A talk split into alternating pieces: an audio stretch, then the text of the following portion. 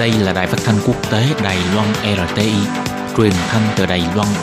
Mời các bạn theo dõi bài chuyên đề hôm nay.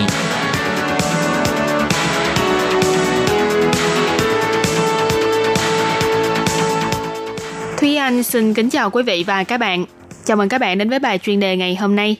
Chuyên đề hôm nay có chủ đề là Thế lực đen trong công nghệ của Trung Quốc, TikTok và Huawei trở thành cặp anh em cùng hoạn nạn.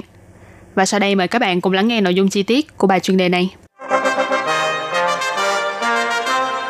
Thời gian gần đây, ứng dụng video ngắn của Trung Quốc là TikTok không ngừng gặp phải sóng gió bởi mối quan hệ dây mơ rễ má giữa công ty mẹ là ByteDance với chính quyền Bắc Kinh không chỉ khiến cho ứng dụng này bị chỉ trích là tiết lộ thông tin người dùng, còn bị lên án là kiểm duyệt nội dung đối với video nói về người Hồi giáo Duy Ngô Nhĩ.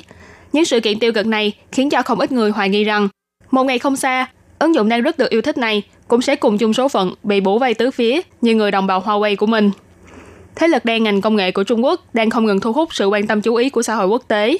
Ngày 28 tháng 11 vừa qua, Viện Nghiên cứu Chính sách Chiến lược của Úc đã cảnh báo rằng rất nhiều công ty công nghệ của Trung Quốc đang làm việc tại Tân Cương, trực tiếp chi viện và tiếp tay cho những hành vi vi phạm nhân quyền quy mô lớn. Báo cáo của viện nghiên cứu này cũng điểm mặt hai doanh nghiệp là BitDance và Huawei đã có sự hợp tác với chính quyền Bắc Kinh về mặt tuyên truyền và hệ thống an ninh thông minh. Trước đó, sự kiện nữ vlogger 17 tuổi người Mỹ bị TikTok chặn tài khoản do nhắc đến trại tập trung ở Tân Cương trong video dạy trang điểm của mình, cũng đã dấy lên làn sóng thảo luận sôi nổi trên mạng. Mặc dù TikTok đã lên tiếng xin lỗi để có thể dập ngọn lửa dư luận, nhưng cô gái kẹp lông mi này đã khiến cho rất nhiều người chú ý đến mối liên quan giữa TikTok và người Duy Ngô Nhĩ. Trước đây, TikTok cũng đã từng bị chỉ trích là để lộ thông tin cá nhân của người dùng, dẫn đến việc bị cơ quan an ninh của Mỹ điều tra. Nay lại thêm những sự kiện liên quan đến việc kiểm duyệt thông tin. Những đợt sóng tiêu cực không ngừng kéo đến, khiến cho TikTok trở thành anh em cùng chung hoạn nạn với người đồng bào Huawei của mình. Suy cho cùng, ngoài vấn đề mang huyết thống Trung Quốc ra, quá đỏ cũng là một trong những nguyên nhân khiến cho TikTok và Huawei trở thành mục tiêu công kích của dư luận. Quá đỏ ở đây nghĩa là mối quan hệ dây mơ rễ má phức tạp, khó mà chối bỏ giữa hai doanh nghiệp này với chính quyền Bắc Kinh. Đối với doanh nghiệp chế tạo thiết bị mạng và viễn thông lớn nhất toàn cầu như Huawei mà nói, nếu như không phải vì nằm trong danh sách đen về thương mại của chính phủ Trump, thì rất có thể năm nay doanh nghiệp này đã vượt mặt được công ty Samsung của Hàn Quốc để giành được vị trí quán quân trong bảng xếp hạng điện thoại thông minh bán chạy nhất toàn cầu. Hơn nữa, công nghệ 5G của Huawei cũng là ứng cử viên sáng giá cho vị trí dẫn đầu toàn cầu trong lĩnh vực này. Còn TikTok thì từ khi ra mắt đã nhanh chóng trở thành ứng dụng yêu thích của thanh thiếu niên. Chỉ tính riêng ở Mỹ, số lượt tải xuống đã vượt con số 110 triệu lượt người. Đến cả siêu sao ca nhạc của Mỹ là Katy Perry cũng là người dùng quen thuộc của ứng dụng này. Nhưng cũng vì thế mà TikTok trở thành mối đe dọa tình báo tiềm mẫn trong mắt chính phủ Mỹ.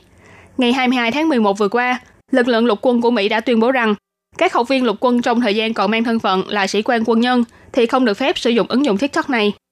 Cũng giống như người sáng lập của Huawei, ông Nhậm Chính Vi, đã từng lên tiếng phủ nhận rằng Huawei là một công cụ của chính phủ Trung Quốc. TikTok và BitDance cũng cực lực chia cắt mối quan hệ với chính quyền Bắc Kinh. Thế nhưng vào năm 2017, Trung Quốc đã thông qua luật tình báo quốc gia. Pháp lệnh này yêu cầu bất kỳ tổ chức và công nhân nào trong nước đều phải chi viện, hỗ trợ và phối hợp cho công tác tình báo quốc gia theo luật pháp. Với quy định này, thì bất kể là Huawei hay TikTok thì đều khó mà thoát khỏi được mối liên hệ với chính quyền Trung Quốc. Nhất là Huawei khi bị cáo buộc có liên quan đến an ninh quốc gia, khiến cho việc phát triển công nghệ 5G ở các nước gặp phải trở ngại không nhỏ. Bởi vì chỉ nghĩ đến việc bị rò rỉ hay đánh cắp thông tin an ninh cũng đủ khiến cho các quốc gia khác cảm thấy e ngại. Các quốc gia muốn mời Huawei đến nhà mình không chỉ cần có dũng khí mà còn cần phải có trí tuệ để đối phó với những rủi ro không ngờ tới. Vì thế, mặc dù không tham gia vào việc cấm cửa Huawei, nhưng các quốc gia phương Tây cũng rất đau đầu và cẩn trọng trong vấn đề hợp tác với doanh nghiệp này. So với Huawei thì tình cảnh của TikTok dường như khá hơn rất nhiều, nhưng họ cũng khó mà phân rõ ranh giới với chính quyền Trung Quốc. Người phụ trách của TikTok, ông Chu Tuấn Kiên nói, TikTok không sàng lọc những video khiến cho chính quyền Trung Quốc bất mãn, không chia sẻ thông tin cá nhân của người dùng với chính quyền Trung Quốc. Hơn nữa thông tin người dùng trên TikTok đều lưu trữ tại bang Virginia của Mỹ, còn bản sao thì được lưu trữ tại Singapore. Cho dù Chủ tịch Trung Quốc là ông Tập Cận Bình đích thân yêu cầu xóa một video nào đó hay là giao một thông tin dữ liệu ra, thì người phụ trách này cũng sẽ từ chối. Nhưng điều quan trọng là những lời này có ai tin hay không. Chỉ có thể nói rằng chính trị của Trung Quốc là nền chính trị chuyên chế và thiếu minh bạch, khiến cho doanh nghiệp bị kìm kẹp ở giữa, một bên là tổ quốc, một bên là thị trường, một bên là lương tâm, một bên là tiền bạc. Có lẽ cả Huawei và TikTok đều sẽ khó mà thoát khỏi số phận là vật hy sinh trong những cuộc chiến cam go này. Các bạn thân mến, vừa rồi là bài chuyên đề ngày hôm nay do Thúy Anh biên tập và thực hiện. Cảm ơn sự chú ý lắng nghe của quý vị và các bạn.